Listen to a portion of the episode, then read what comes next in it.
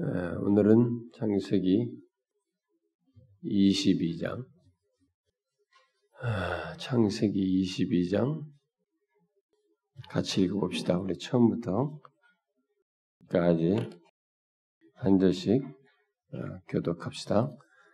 그 일 후에 하나님이 아브라함을 시험하시려고 어, 그를 부르시되 아브라함아 하시니 그가 이르되 내가 여기 있나이다. 여호와께서 이르시되 내 아들을 내 사랑하는 독자 이삭을 데리고 모리아 땅으로 가서 내가 네게 일러준 한 산 거기서 그를 번제로 드리라. 아브라함이 아침에 일찍이 일어나 나귀 한 장을 지우고 두 종과 그의 아들 이삭을 데리고 번제 쓸 나무를 쪼개 가지고 떠나 하나님이 자기에게 일러 주신 곳으로 가더니 제3일에 아브라함이 눈을 들어 그곳을 멀리 이 아브라함이 종들에게 이르되 너희는 나귀와 함께 여기서 기다리라. 내가 아이와 함께 저기 가서 예배하고 우리가 너희에게로 돌아오리라 하고 아브라함이 이에 번제나무를 가져다가 그의 아들 이삭에게 지우고 자기는 불과 칼을 손에 들고 두 사람이 동행하더니 이삭이 그 아버지의 아브라함에게 말하 이르되 내 아버지여 하니 그가 이르되 내 아들아 내가 여기 있노라 이삭이 이르되 불과 나무는 있거니와 번제할 어린 양은 어디 있나이까? 아브라함이 이르되 내 아들아 번제할 어린 양은 하나님이 자기를 위하여 친히 준비하시리라 하고 두 사람이 함께 나아갔어. 하나님이 그에게 일러 주신 곳에 이른지라. 이에 아브라함이 그곳에 제단을 쌓고 나무를 벌려놓고 그의 아들 이삭을 결박하여 제단 나무 위에 놓고 손을 내밀어 칼을 잡고 그 아들을 잡으려 하니 여호와의 사자가 하늘에서부터 그를 불러 이르시되 아브라함아 아브라함아 하시는지라. 아브라함이 이르되 내가 여기 있나이다 하매 사자가 이르시되 그 아이에게 내 손을 대지 마라. 그에게 아무 일도 하지 말라. 네가 내 아들 내 독자라도 내게 아끼지 아니하였으. 내가 이제야 네가 하나님을 경외하는 줄을 아니 아브라함이 눈을 들어 살펴본즉 한 숫 양이 뒤에 있는데 뿔이 수풀에 걸려 있는지라. 아브라함이 가서 그 숫 양을 가져다가 아들을 대신하여 번제로 드렸더라. 아브라함이 그 땅 이름을 여호와 이르라 하였으므로 오늘날까지 사람들의 이르기를 여호와의 산에서 준비되리라 하더라. 여호와의 사자가 하늘에서부터 두 번째 아브라함을 불러 이르시되 여호와께서 이르시 내가 너를 가리켜 맹세하노니 네가 이같이 행하여 내 아들 내 독자도 아끼지 아니하시. 내가 네게 큰 복을 주고 네 씨가 크게 번성하여 하늘의 별과 같고 바닷가의 모래와 같게 하리니 네 씨가 그 대적의 성문을 차지하리라. 또네 씨로 말미암아 천하 만민이 복을 받으리. 이는 네가 나의 말을 준행하였음이니라 하셨다 하니 이 아브라함이 그의 종들에게로 돌아가서 함께 떠나 부엘세바에 이르러 거기 거주하였더라. 이일 후에 어떤 사람이 아브라함에게 알리어 이르기 미가가 당신의 우리에게 자녀를 낳았다. 그의 맏아들은 우스요 우스의 형제는 부스와 아람의 아버지 그무엘과 에셋과 하소와 벨라스와 에들랍과 부두엘이라 이 여덟 사람은 아브라함의 형제 나홀의 아내 밀가의 소생이며 부두엘은 리브가를 낳았고 나홀의 첩르마가 하는 자도 데바와 감과 다수와 마가라 오늘 우리가 보려고 하는 이 창세기 22장은 이 아브라함의 전 인생에서 하나님이 처음 그를 부르시고 약속하셨죠. 그에 대한 약속을 주셨던 어, 첫 장, 어, 그에 대해서 말했던 12장과 그 다음에 하나님께서 17장에서 어, 그와 언약을 맺으시죠. 음, 언약을 특별히 맺으시는 맺으시면서 그의 후손을 자기 자신을 걸고 이렇게 허락하실 것을 약속하시는 그 언약. 그 다음에 이제 그것과 함께 이 내용 22장이 어, 아브라함의 인생에 있어서 아주 중요한 부분이고 특별히 어, 중요한 어떤 계시적인 어, 그런 내용을 담고 있는 부분이죠.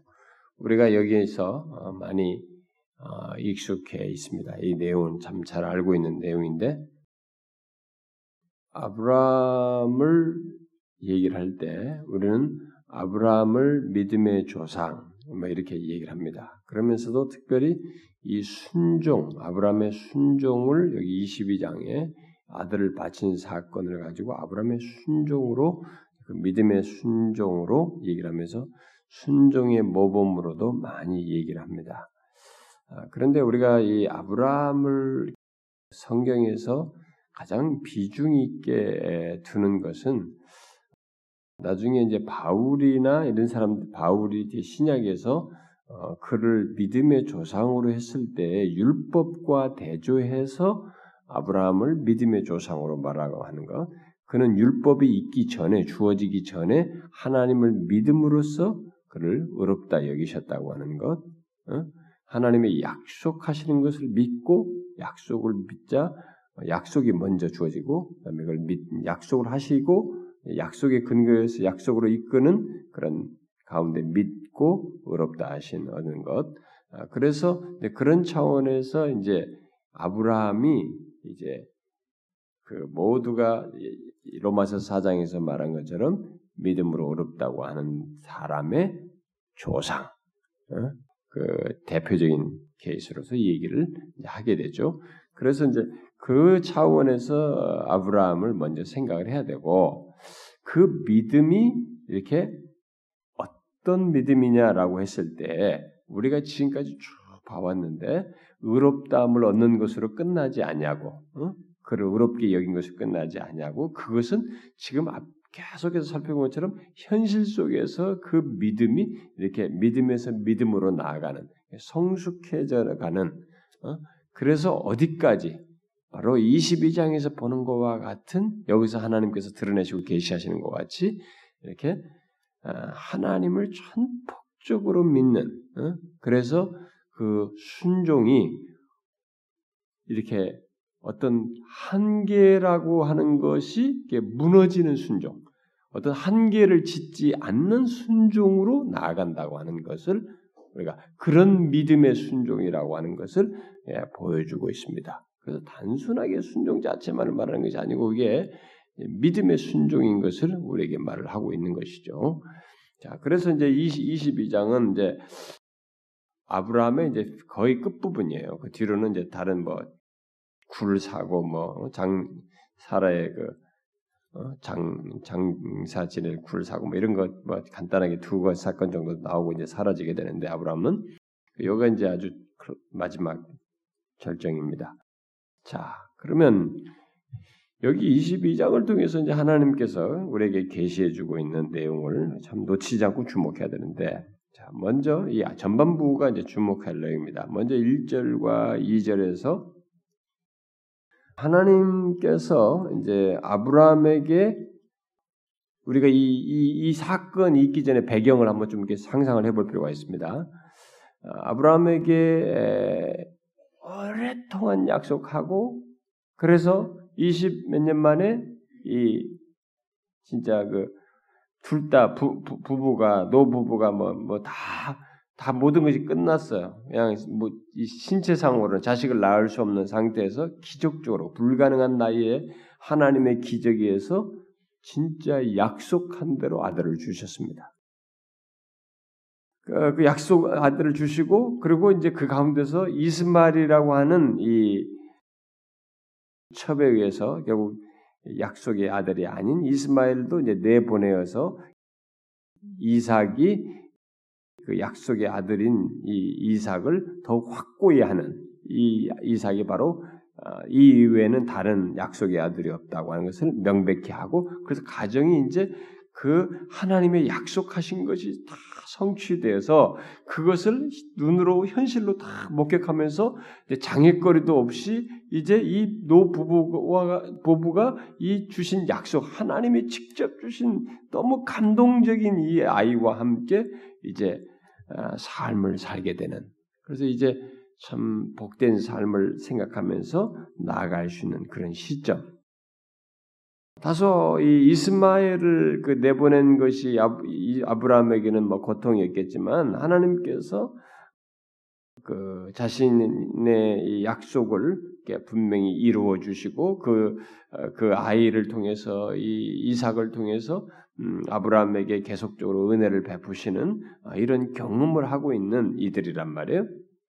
자, 이제 이 노 부부에게 있어서 나머지 인생은 뭐겠어요?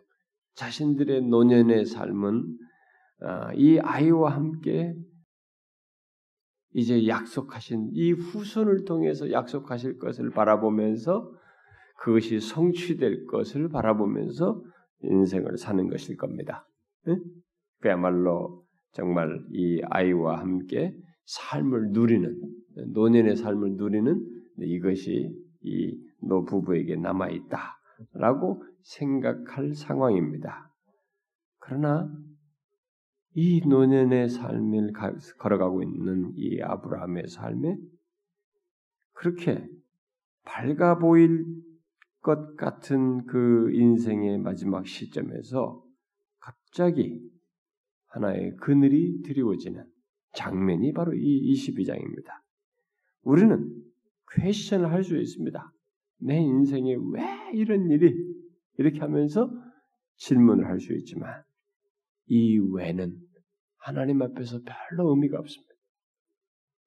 인생들은 볼 수 있는 것이 왜라는 질문을 하는 그 순간만 보고 그 현실만 보고 얘기를 하지만 우리 인생사에 벌어지는 일을 하나님께서 주도하고 계시기 때문에 우리는 알지 못합니다. 더 가봐야 하는 것. 그래서 여기서 이 사건의 22장을 바치라는 이 말을 할 때는 정말로 힘든 순간이지만 우리가 딱 전체를 놓고 볼 때 뒤에까지 다볼때 아, 하나님의 너무 놀라운 일이 있구나. 이 노년에 이게 뭔가 인생이 좀 밝은 미래를 생각할 수 있는 그 시기에 갑자기 무슨 이 그늘이 지고 말이지 무슨 이게 수심에 찬 듯한 이런 어, 수심에 구름이 밀려오는 이런 이 웬 갑자기 이런 현실이냐라고 할 상황에서 우리로서는 이해할 수 없었지만은 놀라운 일이 뒤에서 결국 결론적으로 주어지는 것을 보게 됩니다. 우리가 그것을 여기서 아, 놓치지 말아야 됩니다. 아, 하나님께서 아브라함에게 결국 뭘려고 합니까? 이 사람의 노년에 밝게, 밝게 살아갈 것 같은 그에게 그의 사랑하는 독자 이삭을 바로 사라를 통해서 얻은 그 유일한 아들을 제물로 바치라. 청춘백력 같은 하늘의 문어님 같은 말씀을 하십니다. 자, 우리는 여기서 계속 상상을 해봐야 됩니다. 그리고 우리 자신들에게도 연관지어서 생각을 해보아야 됩니다. 여러분은 이 같은 하나님의 명령을 받았을 명령에 대해서 어떻게 생각합니까? 만일 여러분들이 이런 어? 아, 명령을 받았다면 어떠했을 것 같습니까? 우리는 이 세계 이런 상태에 들어가 있지 않고 다 젊어서 애 낳고 참 적절할 때 문제 순조롭게 애 낳아서 그 키우고 있기 때문에 문제가 없습니다만은 이 나이에 그것도 정말로 우리로서 이해하기 어려워요. 어? 여러 가지로 이준 하나님의 요구는 납득하기가 너무너무 어려운 요구입니다. 자, 첫째로 우리는 쉽게 생각할 때 아, 아브라함은 믿음이 좋으니까 믿음에 순종을 거다. 그냥 우리가 그냥 무조건 믿, 음으로 나아간다. 믿음에 순종을 해라. 그냥 해야 된다는 것만 해도 이 말씀은 의미가 있어요. 우리에게 주어질 수 있습니다. 그러나 생각 없이 그 말을 하면은 좀 우리가 이 내용을 잘못 이해할 수 있고 너무 맹목적으로 할 수 있는 것입니다. 생각을 해봐야 됩니다. 아무 이 사람이 아브라함이 아무 생각 없이 즉각적으로 기꺼이 순종했겠는가? 어? 그냥 어 그래요? 하나님 좋아요. 내일 아침에 제가 할게요. 이렇게 쉽게 했겠느냐라는 거야. 기계가 아닌 인간으로서 지금까지 인생의 경험이 있고 하나님께서 하신 행동이 있고 약속이 있고 모든 것이 다 있는 사람으로서는 이 머리가 터질 것 같은 고민들이 막 밀려와서 그것이 분명하단 말입니다. 그렇지 않겠어요? 그게 인간이죠. 그것이 없으면 인간이 아니지. 그 우리가 생각을 해봐야 돼. 근데 이런 요청을 과연 받아들일 수 있느냐 이거. 이거 쉽게 받아들이기 어렵습니다. 이 명령을 아브라함 입장에서는 이해할 수 없는 요구요 명령이에요. 왜? 사람을 제물로 바치라는 것은 이방인들의 행동이었어요. 하나님께서 요구하시는 게 아니에요. 하나님은 그걸 나중에 뒤에서도 이 자신의 그 생각을 율법에서 말했, 지만 그것은 금하시는 겁니다. 그건 이방인들 이방인들의 그런 것 본받지도 말라고 그랬다. 이방인들이 자신 자신들이 믿는 신들을 달래기 위해서 취한 행동이고 그것은 전적으로 인간의 마음에서 나온 것이었습니다.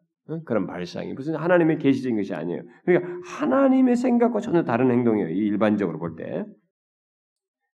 그렇고 그런데다가 더욱 문제가 이 복잡한 것은 복잡한 것은 뭐냐면 밭이라고 하는 이 아들이 하나님이 약속해서 준 약속의 아들이에요. 어? 자신이 그토록 약속해가지고 이 나이에 기적으로 주신 그런 약속의 아들입니다. 특별히 이 약속의 아들을 통해서 큰 민족을 이루겠다고 미래적인 약속을 하셨어요. 그런 씨로서 약속했습니다. 또 약속한 땅에서 살아야 할 민족의 조상이 될 씨로서 준 아들이에요. 그런 아들을 바치라고 하는 것이면 바치라고 하는 거예요. 그렇게 되면 정말로 바치게 된다면은 그 약속은 도대체 어떻게 이루어진다는 것이냐? 도대체 무슨 생각을 어떤 이런 이런 얘기를 하실까? 도대체 이 지금까지 와, 경험과 하셨던 말씀과 연관지어 볼 때 뭐가 이렇게 안 맞는 것입니다. 이게 뭐가 좀 딱 맞는 게 있어야 되는데 도대체가 맞질 않는 거예요. 그래서 하나님의 요구는 뭔가 지금 맞지 않는 요구이고 요구해서는 안 되는 요구를 지금 하는 것으로 보여지는 것입니다. 그러나 중요한 것은 하나님이 분명히 말씀하시고 있다는 것입니다. 요구하고 있다는 거예요. 이게 지금 우리에게 여기서 이걸 지금 수용해야 하는 우리가 부인할 수 없이 수용해야 하는 한 가지 하나님이 말씀하셨다는 것입니다. 바로 아브라함을 시험하기 위해서. 아, 그렇다고 하나님께서 아브라함으로 악을 행하도록 어, 시험했다고 생각하면 안 됩니다. 우리가 야고보에서 보다시피 하나님은 악으로 악을 창조하는 분이 아닙니다. 그런 목적으로 시험하시는 분이 아니십니다. 죄를 짓도록 시험하지 않습니다. 그러면 하나님이 시험한다고 할 때는 시험은 뭐예요? 템프테이션, 유혹이 아니라 테스트라고 그랬어요. 제가 옛날에 수련회 가서도 테스트를 하는 거죠. 우리가 아이들이 시험을 보면은 시험에 통해서 성적을 향상시키는 실력을 향상시키는 것처럼 이것을 통해서 믿음에 이르도록 믿음에서 믿음에 이르도록 더 성숙하고 온전한 믿음에 이르도록 하는 시험이죠. 사실은 하나님께서 아브라함의 믿음이 온전해질 수 있도록 하기 위해서 이 방편을 생각하는 것입니다. 이 방편을 그리고 단순한 방편이 아니고 이, 이 일을 통해서 거기에 더 복합적인 어떤 계시를 동시에 나타나기 위해서 그러니까 하나님의 행동은 대체적으로 이게 뭐 하나로 끝나지가 않아요. 대부분 뭐가 엮여 있습니다. 복합적이에요. 그러니까 우리는 아 이거 하려고 그랬구나. 그것만이 있지 않아요. 그 사건으로 끝나는 일이 없거든요. 우리가 하나님께서 우리가 어떤 사건이나 어떤 경험을 하기 때 그거 하나로 딱 끝나는 것이 아니에요. 이것은 다음에 뭔가로 연결되어 있어요. 더 성숙해져나 믿음이 증진되거나 뭔가 더 연결된 또 끈이 있습니다. 복합적인 것들이 대부분 있어요. 그러니까 우리는 그 순간에 그 자리에서 본 현실을 본 그 전부이지만은 하나님은 종합적인 복합적인 것들을 다 가지고 우리를 이끄십니다. 그래서 여기서는 더 많은 또 계시적인 내용들이 담겨져 있는데 일단은 시험하시, 시험한다는 말을 통해서 알려주는 것은 이 사람 개인에게 있어서는 그의 신앙을 온전케 하기 위해서 어, 하시고 있다고 말할 수 있습니다. 자, 어, 그래서 그 어, 그런 믿음을 온전케 하는 그 목적으로 시험하시는 이 행동을 하셨는데 사실 이것은 모든 신자들에게 다 있는 것입니다. 그렇죠? 여러분이나 저에게 이런 하나님의 행동은 똑같이 있습니다. 그래서 우리는 이런 경험을 통해서 생각을 해봐야 됩니다. 우리가 인생을 살면서 어떤 때는 어떤 사건들, 어떤 상황들, 어떤 문제들은 이해가 되지 않습니다. 내가 경험하는 것이. 다시 받아들이가 이게 안 맞아요, 뭐가. 아니, 하나님이 이렇게 하신다는데 하나님 왜 이러실까? 이게 하나님 하시는 거 맞을까? 이렇게 생각할 정도로 뭐가 맞아 떨어지, 맞아지지 않고 우리가 잘 이해가 되지 않는 그런 것들이 우리에게 있습니다. 그러나 여러분 우리가 여기서 배워야 돼요. 그 뭐냐면 우리가 잘 이해가 되지 않아도 하나님의 뜻은 선하다는 것입니다. 하나님이 하시고 말씀하시는 것은 내가 판단할 수 있는 성질이 아니고 그것은 내가 볼 때 이거 아니다라고 해도 하나님이 하시는 말씀은 선해요. 반드시 선합니다. 아, 이방인들은 하는 것인데 그건 내가 앞서서 생각하는 것이에요. 이것은 이 말씀을 하신 거 그걸로 말 자체로 끝나는 게 아니고 이 말이 연결되어서 지금 성취될 것이 남겨지기 때문에 하나님의 말씀은 일단 의심할 것이 없어요. 무조건 선한 것입니다. 하나님의 뜻은 선해요. 아니, 오직 그분의 뜻만이, 그분의 말씀만이 선합니다. 이 사실을 알고 우리는 하나님의 말씀을 그의 뜻을 행하고자 해야 됩니다. 거기에 거부해서는 안 되는 거예요. 아, 믿음 안에서 그 하나님의 말씀에 뜻하신 것에 전적으로 우리가 복종해야 한다는 것이죠. 그것을 여기서 결국 가르치는 겁니다.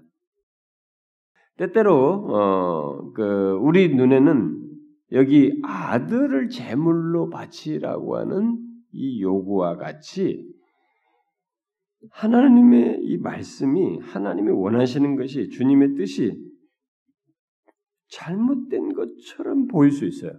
우리 눈에 보기에. 우리 지식으로 봐도 잘못된 것처럼 보일 수 있어도 다시 명심해야 됩니다. 그분의 말씀은 선해요. 내 생각이 그럴 뿐이지 결론으로 가보면 와 선하다. 이 말이 결국 나오게 돼 있어요. 이걸 우리가 잊지 말아야 됩니다.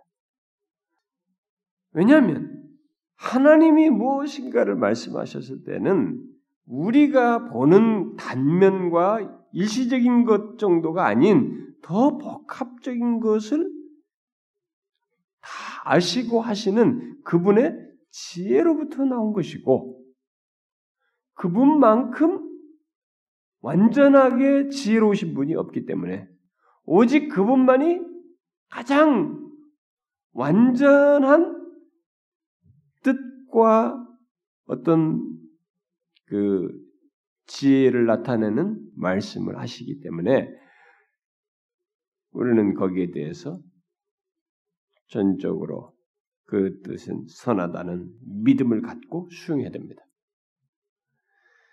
그러므로 우리가 믿음으로 그에게 복종할 때 이제 믿음으로 그게 좀 납득이 안 되지만 믿음으로 하나님께서 하신 말씀이니까 그분의 말씀을 그대로 믿고 그에게 복종할 때 우리는 복종하면서 함으로써 그분의 지혜를 보게 되는 거예요. 깨닫게 되는 거예요. 복종하지 않을 때는 이게 안 보이는데 정확하게 보는 복종할 때 우리는 아, 이 하나님의 지혜를 이렇게 점증적으로 보게 되는 거예요. 한꺼번에 다 보지도 못해. 결말까지 갈 때까지 봐. 점증적으로 그것을 보게 됩니다.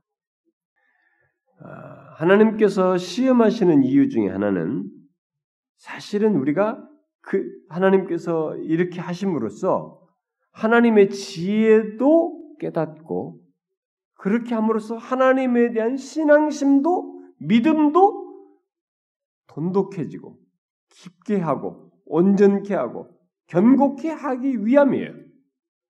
하나님이 아 이렇게 하시고 그래서 어떤 경험이 있어 아 하나님은 지난번에 이렇게 하셨어라고 하는 것이 자꾸 이제 우리에게 축적되기 때문에 그것이 결국 믿음에 견고해지기 때문에 그런 상황을 대처할 수 있는 힘과 능력이 생기는 거예요 자꾸 하나님께서 시험하시는 것은 그것 때문에 그런 경험을 통해서 계속 배워야 돼 하나님의 지혜가 아 이렇구나. 하나님의 지혜가 이렇게 드러나는 거야. 이걸 자꾸 봐야 어?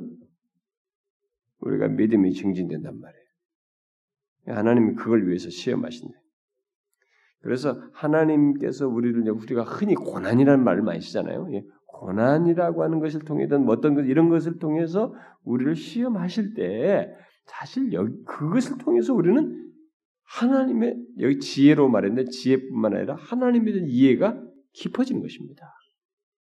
그래서 고난이라고 하는 것이 좋은 도구가 되는 거죠 일반적으로 하나님을 더 알아가고 주님과의 깊은 사귐을 경험하기 때문에.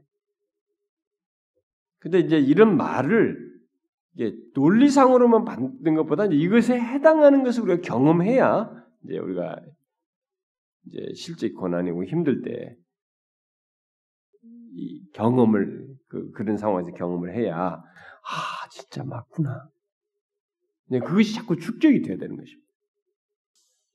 그래서 뭐 여러분 모든 어, 환경이 음, 뭐 우리가 살면서 아, 내 인생이 왜 이렇게 뭐 이상하게 돌아가냐?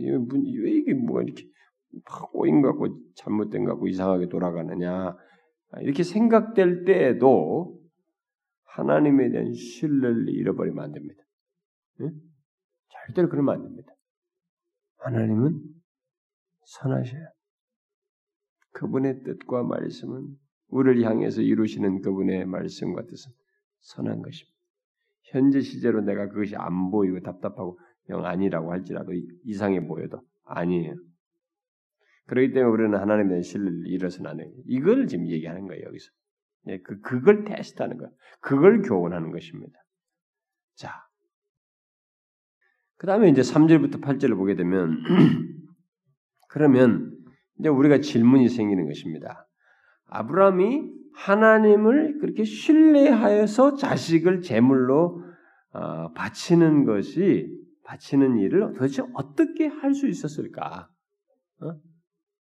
이 테스트에서 이제 결국 이 테스트에서 이게 하기 위해서 이렇게 제안을 했는데 하라고 했는데 예, 무조건 미심이다 하면서 갔는가? 어? 어 하나님 말씀하셨네. 그래 믿습니다. 이렇게 하면서 내일 갈게요. 이게 갔겠느냐 이거예요. 이 믿음이라고 하는 것이 이렇게 최면인 최면을 거는 거냐 이거. 내 인격의 기능, 이지나 이런 감정과 의지라는 기능과 상관없이 믿음이 돌아가는 거냐. 믿음은 성경에서 말하는 믿음은 이 인격의 요소가 움직이는 거예요. 어? 내가 나라고 하는 인격체가 깨닫고 인정하고 받아들이고 그것을 좋게 여기고 행동으로 나아가는 그걸 다 믿음에 포함시켜서 얘기하는 것입니다. 어?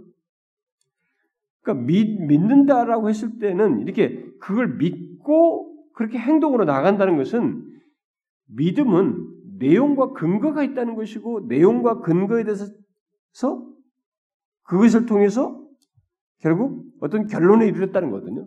그 내용과 근거라는 것은 믿음에서 성경에서 말할 때 믿음의 믿음의 내용과 근거로서는 핵심적으로 하나님과 그분의 말씀, 특별히 그분의 약속을 두고 말하는 것입니다. 일반적으로. 그러니까 일반적으로 그런 것인데 어떤 그것이 있어야 되는 거거든요. 그런데 여기서는 하나님의 말씀이니까 가야 된다라고 하는 것이 이해되지 않지만 가야 된다는 것이 믿음의 근거일 수 있어요. 그런데 그 근거가 맞음에도 불구하고 일단 당사자에게는 혼란이 오는 거예요, 지금. 이게 납득되기 어려운 너무 어려운 얘기를 지금까지 해오셨던 것과 도대체 일치가 안 되는 어? 이런 상황이니까 특별히 약속의 자녀를 주고 약속을 후손을 그럼 어떻게 할 것인가 이런 고민들이 지금 있단 말이에요. 음? 그런 것들 도대체 어떻게 해결하고 나갈 수 있었을까? 그 다음 날 아침 일찍이니까 이 얘기를 듣고 이게 시간이 어느 타이밍 아침에 했는지 점심에 이 말씀을 하셔 1절과 2절 하셨는지 우리가 알 수는 없지만 그날 아침이 될 때까지의 시간은 이 사람에게 결론에 이르기까지는 긴 시간에 고뇌의 시간, 고민하면 보낸 시간이었을 거라 말입니다. 분명히 어떻게 이런 결론에 이르렀을까? 지금의 케이스는 하나님이 사람 재물을 명할 뿐이 아니신데 명하셨기에 그를 신뢰하며 나가는 데는 지금 자기가 가지고 있는 이 의문이 일소되는 해결되는 무엇이 있어야 된단 말이에요. 그렇죠. 어떤 그것이 어떻게 해결됐기에 이 사람이 나갈 수 있었을까? 분명히 어떤 사실을 깨닫고 거기에 이 사람이 그걸 신뢰하고 이렇게 순종하는 대로 나갔을 거라고 보는 거예요. 기계가 아니나 우리가 일반적으로 쉽게 말할 때는 아 말씀하셨으니까 하나님이 말씀했으니까 그 말씀만 믿고 지금까지도 하나님 말씀하셔 다 이뤘으니까 여기서 말씀했으면 도대체 뭐 어떻게든 하겠지 이렇게 생각하고 두리뭉실하게 말씀만 믿고 갔다 이렇게 단순하게 얘기해도 됩니다. 그렇게 해도 맞아요. 그 앞에서 제가 서두가 말한 것처럼 우리는 이해가 되지 않아도 하나님 말씀을 믿는다고 말했기 때문에 그 말도 맞습니다. 그런데 이 사건은 여기서 제기할 때 일단 믿으려고 하는데도 불구하고 생겨나는 의문이 너무 많단 말이에요. 순종하는데 이 작업이 지금.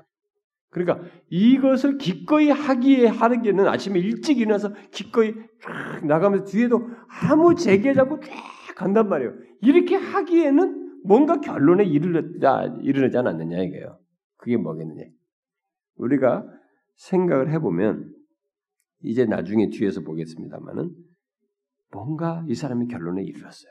그걸 어디서 알 수 있냐면 우리가 나중에 결론에서도 알 수 있고 히브리서 11장이라든가 이 아브라함에 대한 내용 연관된 내용에서 우리가 특별히 이 아브라함의 여기 행동과 관련해서 이삭이 등장하는 후손으로 등장하는 이 모든 것이 여기에 그리스도가 예표적으로 관련돼 있어요.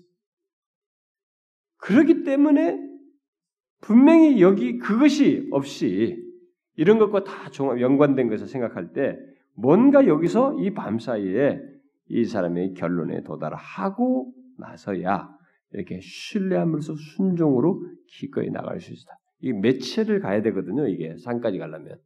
그 며칠 가는 동안도 속 뒤집어지면 얼마나 뒤집어지는 거예요. 많이 데려가면서 막 아빠 뭐 이렇게 물을 때는 막 속이 뒤집어도 한참 뒤집히는 거야 이게. 어? 이게 아 이게 쉬운 게 아니에요. 우리가 기계적으로 생각하면 안 되는 거야. 여러분과 저도 믿음대로 살려면 하루 동안도 막갈 때마다 어제 좋았다고 막 할렐루야 했다가도 막 기분이 업됐다고 그 다음날 찜찜해가지고 힘들어서 막 up down 돼가지고 난리치는 게 여러분 아니에요. 우리 감정 못 믿게 그 감정 아니에요. 그 감정 똑같이 가진 존재란 말이에요. 이 사람도. 그러니까 그걸 생각을 해봐야지. 어떤 이 과정에서 도대체 뭘 어떤 결론에 어떻게 이 바치는데 기꺼이 나아가게 됐어요. 어떤 과정 속에서 있게 되었을까요? 분명히 어떤 사실을 깨달았기 때문일 것입니다. 그게 뭘까? 그것은 뒤에 가서 더 명확해질 일입니다만은 하나님께서 이 아들을 약속의 아들로 주었어요. 그러면 하나님이 이 바치라고 하는 아들과 무관해요? 무관하지 않죠? 그걸 깨달은 것입니다. 이건 아주 중요한 겁니다, 여러분. 아브라함이 그걸 깨달은 거죠. 그래서 뒤에 나오는 말도 이제 그런 거 다 연관되는 거예요. 그리고 예수 그리스도의 예표적인 인물인 것도 맞는 것이에요. 거기서 다 해요. 아주 중요한 그런 복음으로 성경을 읽는다고 할 때 생각할 수 있는 중요한 내용이 그런 거죠. 깨달음이라고 하는 것은 음? 하나님이 약속의 아들로 줬어요. 그런데 이 아들을 바치라고. 그러면 내가 지금 힘든 것도 있지만 이 아들을 바치라고. 이 아들을 바치라고 하는 하나님도 지금 힘든 얘기를 하시고 계시다는 거예요. 응? 그러니까 하나님께서 아브라함에게 자신이 약속으로 준 아들을 바치라고 할 때 사실상 아브라함보다 더 큰 희생을 드리고 계신다는 거예요. 그걸 아브라함이 깨달은 것이죠. 이것은 장차 드러낼 더 큰 희생에서 잘 드러납니다만은 그것의 예표예요. 제 말을 잘 이해하셔야 됩니다. 이 복음으로 성경에 읽는 데서 아주 중요한 포인트예요. 하나님께서는 자신의 약속을 통해서 뗄 수 없는 관계를 맺고 있는 이 사랑하는 아들을 희생함으로써 사실상 더 큰 희생을 드리고 계시는 겁니다. 이 아들 없이 세상을 구원한 일을 이룰 수 없어요. 지금 계획상으로는. 그런데 바치라고 그래요. 그러니까 결국 하나님 자신이 관련된 자신과 깊은 관계를 맺고 있는 그 사랑하는 아들을 희생함으로써 자신 또한 더 큰 희생을 드리고 있는 것입니다. 그러니까 하나님께서 어, 이런 희생을 기꺼이 치르고자 하시는 것은 이렇게 함으로써 자신의 사랑과 은총을 가장 완벽하게 드러낼 수 있다고 판단하셨기 때문입니다. 이렇게 함으로써.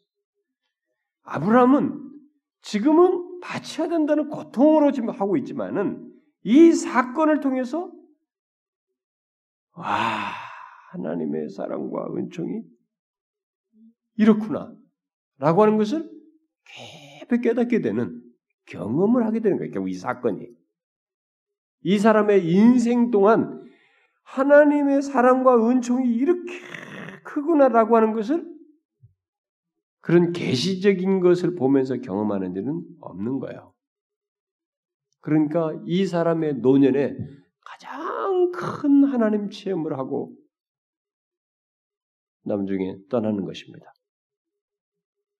하나님은 지금 그거예요. 응? 이게 지금 자신의 사랑과 은총을 가장 완벽하게 나타낼 수 있는 유일한 방법이라고 판단하신 것입니다. 아, 이것을 통해서 하나님의 사랑과 은총을 가장 완벽하게 나타내는 방법이라고 하는 것에서 여러분들이 이해를 하셔야 됩니다. 우리는 그것을 어디서 이제 나중에 보냐면 독생자에게서 보는 거예요. 이게 지금 독생자가 와야 하는 씨앗을 바치는 거거든요.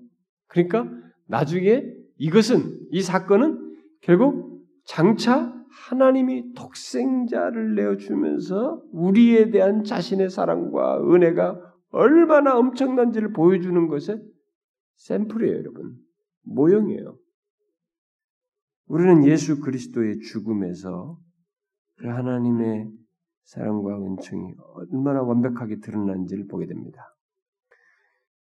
그리스도께서 나올 그 약속의 자녀 자녀가 이 자녀의 죽음을 요구하는 것을 통해서 결국 독생자의 죽음 안에서 우리에 대한 자신의 사랑과 은총을 가장 완벽하게 아니 유일하게 나타내시는 일을 실제로 하시죠. 여러분이 성경에 이렇게 그냥 아브라함이 자식을 잘 바쳤더라, 믿음 좋다, 순종했다 이런 것만 말해주고 그것만 여기서 교훈을 얻으면 그냥 성경은 표면적으로 읽는 것입니다. 이것은 제가 우리가 수요일 날 복음으로 성경 읽는다고 말했다시피 지금 이 모든 것이 여기로 끝나지 않고 복음의 내용과 연결되시 예수 그리스도의 오심과 연결끈을 가지고 있단 말이에요. 이게. 그렇기 때문에 우리는 그것을 결국 같이 깨달아야 된단 말이에요. 그러니까 우리들이 전자 방식으로 성경을 보는데 너무 익숙해. 아, 정말 은혜 줬다. 열심히 해야지. 그럼 내가 열심히 순종해야지. 그것만 깨달아요. 그렇게 하니까 지치는 거예요. 하나님의 행하심의 큰 덩어리를 깨달아야 아이고 순종할 수밖에 없다. 나 정말 순종할래. 이게 나오는데 아, 이 말씀대로 믿거나 순종했다. 그러니까 후자만 들이미는 거예요. 그냥 열심히 순종해라. 왜 순종할 수밖에 없는지 이게 임팩트가 없는 거예요. 어? 직설법이 작은 거지.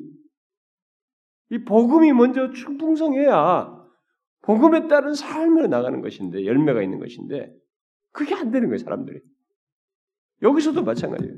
지금 그것만 깨달으면 아 순종하자 이걸만 깨닫는 거예요. 아니란 말이에요. 야 지금 하나님이 나보다 더 큰 희생을 드리고 있구나. 이걸 깨닫는 거지. 아브라함 자기가 지금 굉장히 고민하는데 나보다 하나님이 더 큰 희생을 드리고 있구나. 자신이 깊이 연관되어 있는 이 아들을 약속해서 준 자식을 바치라고 하면서 나보다 더 큰 희생을 자신이 드리고 있구나. 결국 독생자의 죽음으로 우리를 우리에 대한 사랑과 은총을 은혜를 보이시는 그 일을 하고 계시는구나. 이걸 깨닫는 거죠. 아, 놀라운 사실입니다. 아브라함은 하나님이 더 큰 희생을 치르신다는 것을 깨달는 것이 다음에 나가게 되는 이 행동으로 나가게 되는 기초였다고 봐요. 그것이 없이 이럴 수 없어요. 백세에 낳은 자식이로서 지금 약속의 자식이고 모든 게 이게 제물로 바치는 것도 안 맞는단 말이에요. 그렇게 기꺼이 할 수가 없어요. 무조건 기꺼이 순종, 순종이라는 행동이 우리의 우리의 행동에 무게 중심을 두고 해석하면 안 돼요. 이것은 그렇게 할 수 없어요.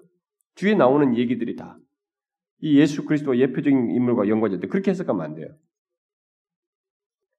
이런 깨달음이 없이는 도저히 그렇게 나설 수가 없죠. 기꺼이. 아브라함은 하나님께서 친히 아, 사랑하시는 사랑하는 것을 희생하시고 있다는 사실을 자신이 깊이 사랑하는 것을 희생하고 있다는 걸 알았기 때문에 그가 인도하는 대로 따르게 되는 것입니다.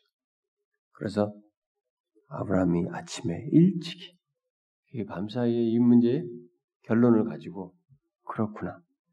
그걸 알고 순종을 하는 거예요. 그러니까 정말로 믿음의 순종이에요. 믿음 없는 순종은 안 되는 것이에요, 여러분. 근거가 확실한 가운데 순종하는 거예요. 원래 진실한 순종은. 그러니까 만약에 어떤 사람이 순종하는데 아 이렇게 해야 하나님 복 받지 그 틀린 거란 말이지. 하나님이 하신 것에 근거해서 순종을 하는 것이야지 원래 기독교 순종이라는 것이 하나님께서 베푸신 은혜의 근거에서 순종하는 것이지 하나님이 나에게 이루신 것이 무엇인지 알고 순종하는 것이야지 이거 아니란 말이에요. 순종하면 뭐 복 받을 것이라고. 그러니까 항상 거꾸로 해. 순서를 바꿔서 우리가 설교하고 가르친단 말이에요. 순종은 복 받는 맞아요. 순종하는 자에게 하나님 또 순환적으로 그 다음에 또 뭘 주긴 한데 그러나 이것은 이거 해서 준 게 아니고 먼저 그것이 앞서서 믿음에 따른 순종. 사실 이 22장은 굉장히 중요한 내용이에요. 그래서 아브라함은 자신은 알 수 없었어도 하나님께서는 이삭이 희생되어도 이삭에 대한 약속을 자기가 더 큰 희생을 치르고 있기 때문에 이삭에 대한 약속을 성취할 길을 내어서 결국은 어떤 식으로든 자신의 뜻을 성취할 것이라는 믿음을 갖고 그분의 말씀에 대한 신실함을 믿고 나아간 것이죠. 필요하다면 이삭을 죽은 자 가운데서도 일으키실 것을 믿은 것입니다. 그것이 히브리 11장 얘기 아니에요? 한번 찾아봅시다. 17절, 11장 17절. 자, 17절부터 19절까지 읽어봅시다. 시작. 아브라함은 시험을 받을 때 믿음으로 이삭을 드렸으니 그는 약속들을 받은 자로 돼 그 외아들을 드렸느니라. 그에게 이미 말씀하시기를 네 자손이라 칭할 자는 이삭으로 말미암으리라 하셨으니 그가 하나님이 능히 이삭을 죽은 자 가운데서 다시 살리실 줄로 생각한지라 비유컨대 그를 죽은 자 가운데서 도로 받은 것이니라. 그러니까 그렇게 해서라도 살리실 왜냐하면 하나님이 자기보다 더 여기에 관여돼 있어서 그렇게라도 하실 것이라고 결론적으로 믿고 나갔다는 거죠. 자, 아브라함이 깨달은 바대로 이삭의 희생은 결국 하나님의 희생이라고 하는 이런 깨달음을 가지고 나아가게 되는데 실제로 하나님께서 음, 실제로 그랬죠. 하나님께서 인간이 할 수 있는 그 어떤 희생보다도 더 큰 희생을 치르고 계셨죠. 그리고 하나님께서는 후에 친히 예, 자기 독생자를 예수 그리스도를 이렇게 하시죠. 버리십니다. 엘렐리라마사마 열리의 날을 버리시나이까 버리셔요. 바로 우리를 위해서. 그러니까 최상의 희생을 통해서 세상에 대한 그의 사랑을 보이고자 한 것입니다. 지금 바로 그거예요. 여기서 보이는 것이. 지금 하나님과 무관한 행동이 아닙니다, 이게. 응? 뒤에서 있을 그리스도, 그리스도를 버림으로써, 응? 우리를 구원하시는, 자신의 최상의 희생을 치르시는, 그리고 그의 사랑을 보이시는 것을 여기서 지금 드러내시고 있는 겁니다. 이삭이라고 하는 한 인간 아이 문제가 아니에요. 구속의 큰 드라마예요. 여기에 이 약속의 자녀인 이삭은 하나님과 깊이 관련돼 있어요. 마치 나중에 더 진짜 실체인 삼위 하나님 같은 이신 독생자를 내어주는 것에서 보여줄 그것을 드러낸 것입니다. 십자가에서 하나님은 독생자 예수 그리스도를 진짜로 버리죠. 그렇게 우리에게 그의 사랑을 보여주셨는데 그렇게 예, 아브라함도 이걸 깨닫고 하나님이 더큰 희생 치른다고 하니까 갔단 말이에요. 우리들도 마찬가지. 하나님께서 우리에 대한 사랑을 그렇게 최상의 희생을 통해서 우리에게 보이셨는데 아니 우리가 주님께 뭘 거부하지? 이 마음이 생기는 거예요. 그 진실한 신앙은 그런 것입니다. 이렇게 하나님께서 우리에게 사랑을 보여주셨는데 어찌 우리가 그를 믿고 따르지 않을 수 있겠는가? 순종하지 않을 수 있겠는가? 여기 결론에 이르는 거예요. 기독교 신앙은 다 그렇습니다.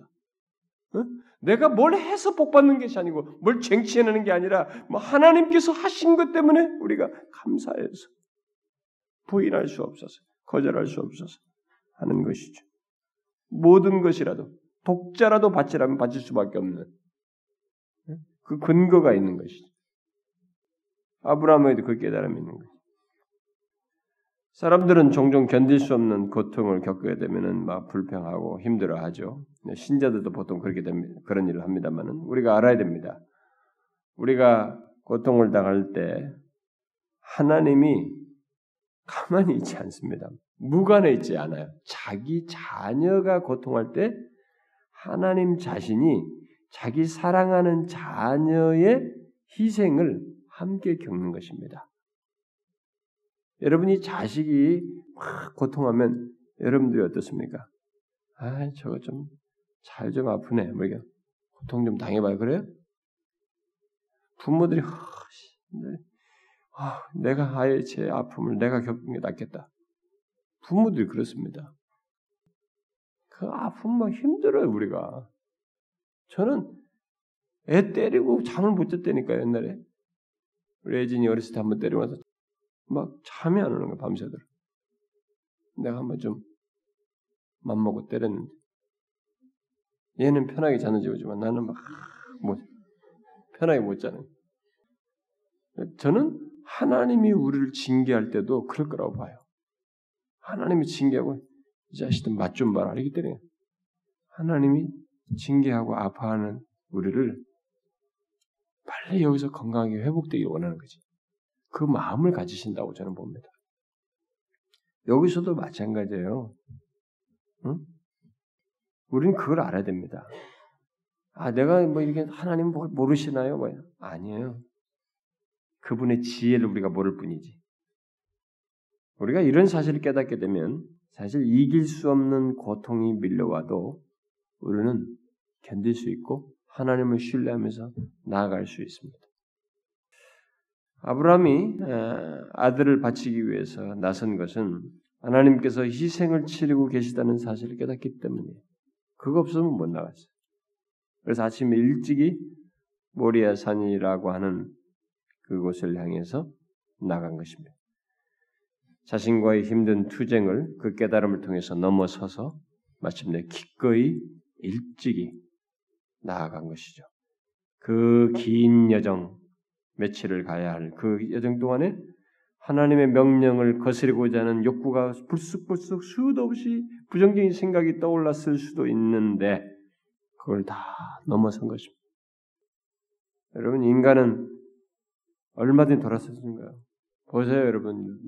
지난번 봤잖아요. 롯의 와이프 보세요. 돌아서는 것입니다. 쉬운 게 아니에요, 그게. 그게 없으면 안 되는 것입니다.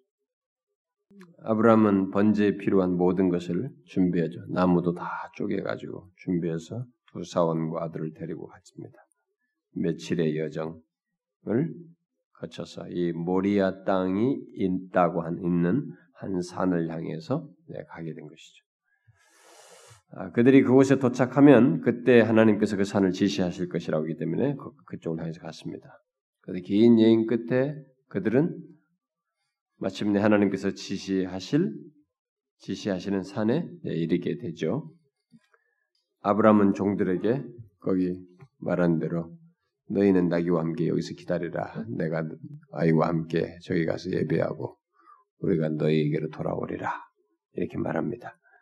그리고 아들 이삭과만 산을 향해서 가게 되죠. 음.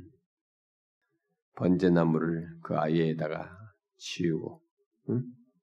가져다가 그 아들을 이삭에게 치우고 그러니까 이삭이 좀 성장한 거죠. 음. 치우고 자기는 불과 칼을 손에 들고 두 사람이 이제 동행해서 가는 것입니다. 그들이 산을 오르는 동안에 이삭이 궁금한 거죠. 아니 이게 번제를 가는데 재물이 없단 말이에요. 올 것이 온 거죠. 질문한 것입니다. 내 아버지요. 제가 옛날에 수련회 때 이거 순종할 때 이해했습니다. 이 말씀. 야, 이 참.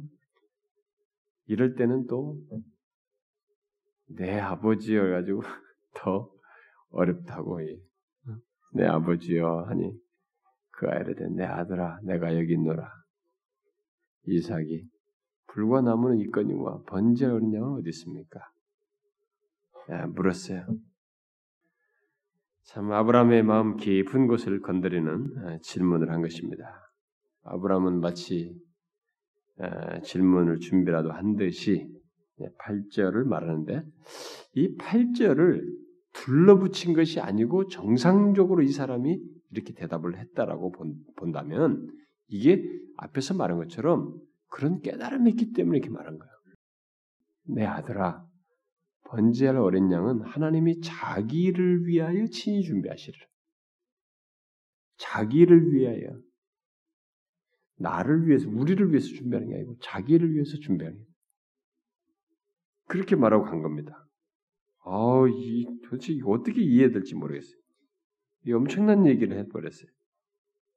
그것은 아브라함의 신앙이라고 볼 수 있겠습니다. 아브라함의 신앙의 표현이죠. 하나님께서 친히 제단 위에 놓을 희생 제물을 구해 주실 것이다.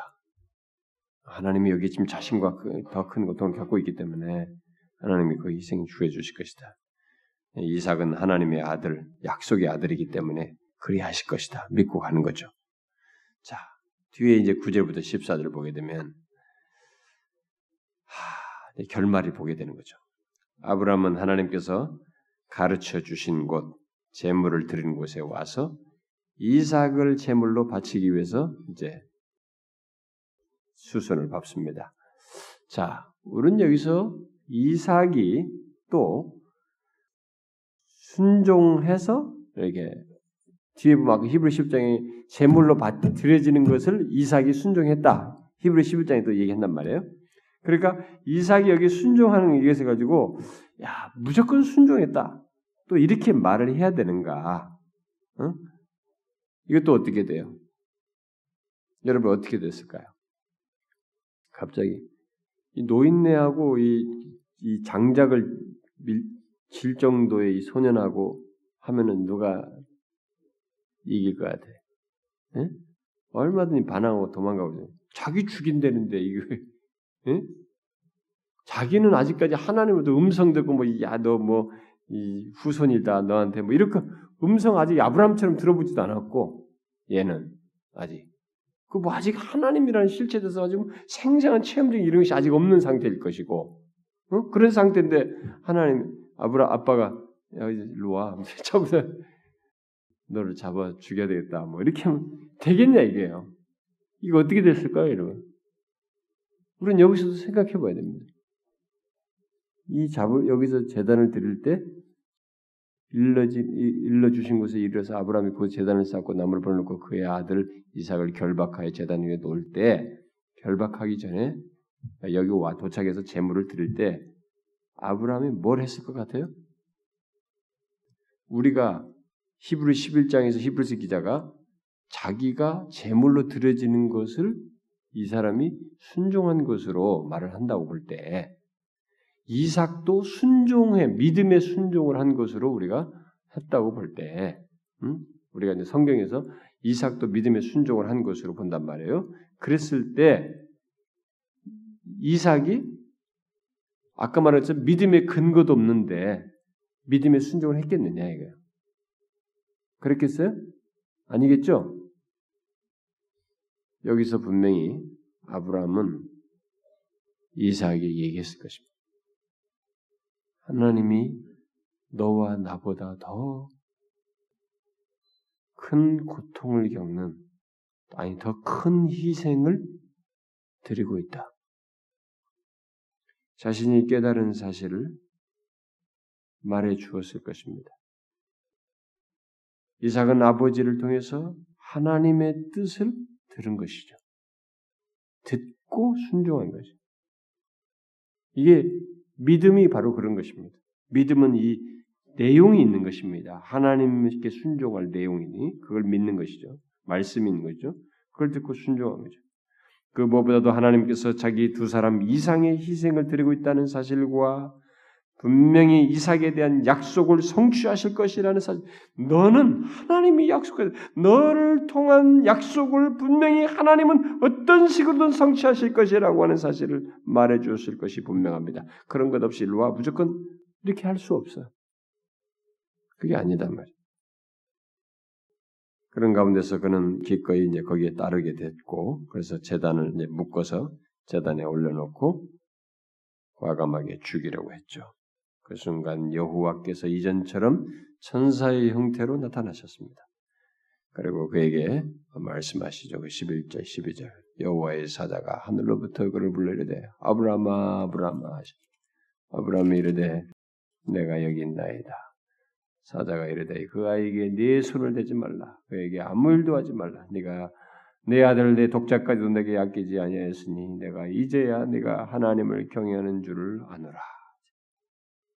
하나님께서는 아브라함이 믿음 안에서 아무것도 아끼지 않냐고 자기를 순종하고 따르는 것을 보고 기뻐하셨습니다. 만족해 하셨어요. 우리는 하나님께서 우리들이 어떤 환경에서도 그를 이렇게 굳건히 그래도 하나님을 그래도 믿고 순종하는 것 이걸 기뻐하십니다. 어? 하나님은 저는 그래도 하나님을 믿어요. 지금 저는 너무 힘들고 어렵습니다. 이해가 안 됩니다. 그래도 저는 하나님을 믿습니다. 그렇게 믿고 나가는 것을 기뻐하신다는 것입니다. 우리의 행위는 음? 우리의 행위로 어떤 구원과 축복을 준비할 뭐 어떤 우리의 구원이나 어떤 축복 같은 거 우리의 행위로 준비하는 거 그런 거 별로 필요치 않습니다. 왜냐하면 여기서 보다시피 하나님께서 지금 아브라함에게 주신 모든 축복을 사실상 다 준비하고 계십니다. 하나님이 친히 준비하신 다른 한 재물을 통해서 하나님께서 이루셨듯이 우리의 구원도 하나님이 준비하신 것으로 이루십니다. 그렇죠? 독생자. 하나님이 준비했어요. 여러분과 제가 무엇을 해서 구원을 이루고 하나님의 축복을 받아내는 것이 아닙니다. 하나님이 준비하신 지금 바로 그 장면이 여기 한 재물을 이렇게 준비해서 이루셨듯이 우리를 구원하기 위한 완전한 재물인 그의 독생자 예수 그리스도를 하나님께서 준비하셔서 우리를 구원하십니다. 아브라함은 하나님께서 대신 준비하신 이 한 숫 양이 수풀에 걸려 있는 것을 보고 뿔이 걸려 있는 것을 보고 이삭 대신 그 수양을 번제로 드리죠. 바로 이것이 하나님께서 아브라함에게 보이시고자 하는 계시적인 행동이에요. 요게 어? 계시적인 행동인 것이죠. 그 숫 양은 아브라함이 준비한 것도 또 그에게 어떤 음, 그의 소유도 아닙니다. 하나님께서 준비하신 번제 제물이에요. 이걸 계시하신 겁니다. 뭐예요? 이삭 대신 그 수, 양을 그래서 결국 번제로 드리지 않습니까? 뭡니까? 이것은 장차 우리를 대신하여 우리 모 우리 모두의 죄를 위해서 희생 제물이 되실 예수 그리스도를 뜻하는 것입니다. 하나님이 준비하신 희생 제물. 그런 계시적인 행동을 하는 것입니다. 결국 하나님께서는 이삭에게 자신을 계시해 주는 것이죠. 여기서 하나님은 너무 풍성한 것을 계시해 주고 있는 것입니다. 그 장래에 있을 그 이삭을 바치는 이 문제지만 독생자를 준비하시는 그것을 계시해 주는 하나님 자신을 계시해 주는 것입니다. 영광스럽고 놀라운 계시를 해 주는 것이죠. 여기 모리아라고 하는 산 이름도 어, 아마 이때 일어난 사건, 이 계시적인 사건 때문에 이 이름이 붙여졌을 것이라고 일반적으로 말해요. 우리가 미리 모리아라고 부르, 모리아라고 하는 이 표현을 쓰지만은 이 이름은 이제 후대 작가, 후대 모세가 썼으니까 그랬을 거라고 보는 거예요. 그러니까 이 사람들이 가기 전에 하나님이 지시할 거니까 어디 갔는데 거기서 저쪽에 어떤 산에 지시해 줬어 갔단 말이에요. 지금 그 번제란 말이에요. 그러니까 그, 그 다음에 여기 번제들이 산을 모리아 산이라고 했을 것이라 이 이유로 왜? 이 모리아라고 하는 이 단어의 이름이 지명의 뜻의 이름이 여호와의 나타나심이거든. 그 여기서 여호와의 나타나셨잖아요. 그래서 이때 이후로 이게 모리아 산이 됐을 거라고 많은 사람들이 추측을 하는 것입니다. 실제로 여호와께서 친히 이곳에 나타나셔서 아브라함이 기대하고 이삭에게 설명한 방법보다 훨씬 놀라운 방식으로 계시적인 방법으로 희생 제물을 준비하셨습니다. 이 희생 제물을 준비하시는 이 하나님의 계시적인 방법이에요. 놀랍잖아요. 우리들이 하나님께서 자신의 가장 귀한 소유가 되는 독생자, 어? 독생자를 우리를 위해서 희생 제물로 들으셨다는 사실을 깨닫게 된다면 우리 또한 아브라함처럼 어떻게 해요? 어떤 환경에서도 하나님을 신뢰하며 순종할 수 있을 것입니다. 여러분 예수 그리스도 이 얘기를 어떻게 듣는지 여러분들이 자신을 아브라함도 자기 독생 독자를 바치는 문제에 있어서 하나님이 더 큰 희생을 치른다는 사실을 알고 기꺼이 했단 말이에요. 그런데 하나님께서 자신의 소유 가장 귀한 소유인 독생자를 위해서 희생제물로 준비해 드렸다는 사실을 알게 되면 바로 나를 위해서 드려졌다는 걸 알게 되면 우리가 어떻게 되겠어요? 우리도 어떤 요구를 하시든지 거기에 그렇게 말씀하신 하나님은 결국 그렇게 이것을 통해서 어떤 결론이든 선한 결론을 내실 것이라는 것을 믿고 순종할 수 있지 않겠느냐. 이겁니다.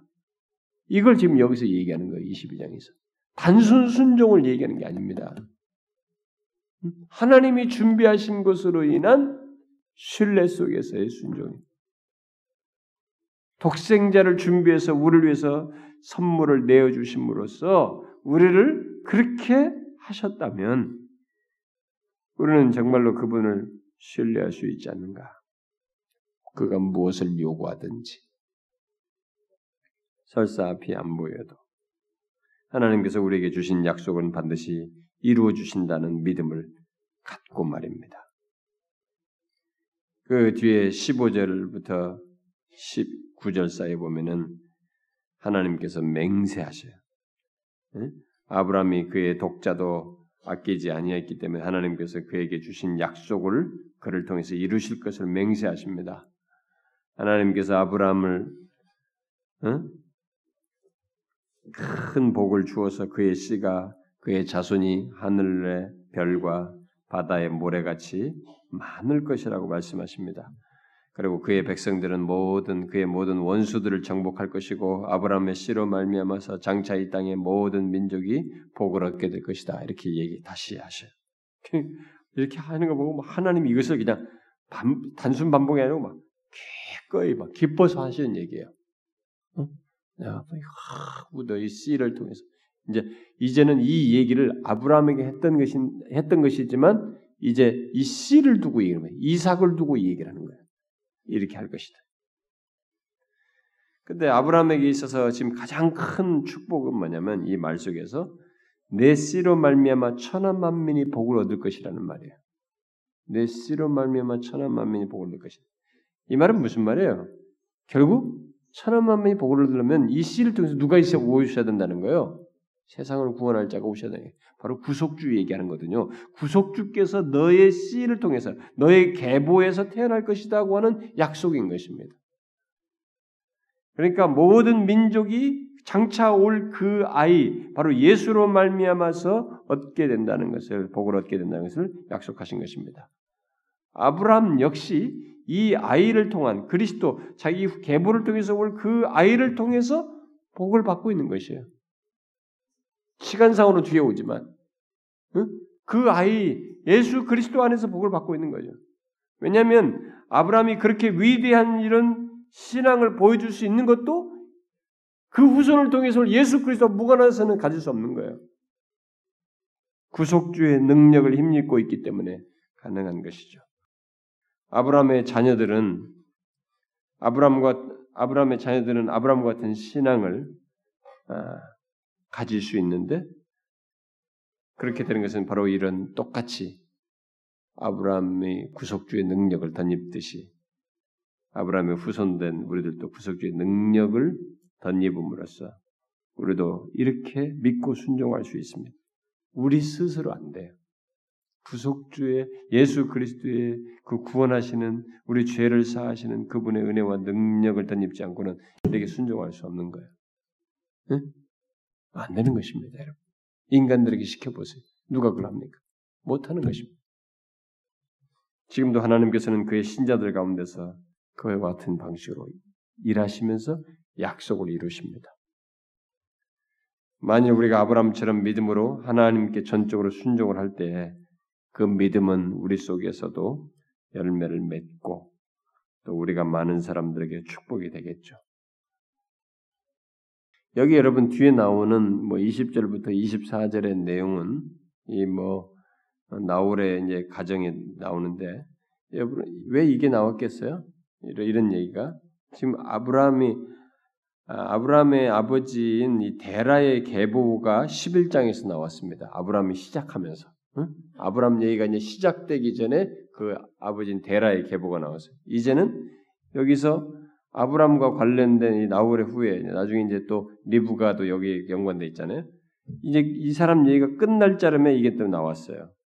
그럼 뭐예요? 이게 지금 이제 아브라함의 막이 내려가고 있다는 것입니다. 이게 지금 그렇게 서술하고 있는 거죠.